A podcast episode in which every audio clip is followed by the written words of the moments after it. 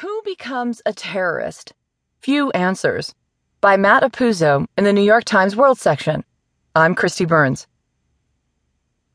The brothers who carried out suicide bombings in Brussels last week had long, violent criminal records and had been regarded internationally as potential terrorists.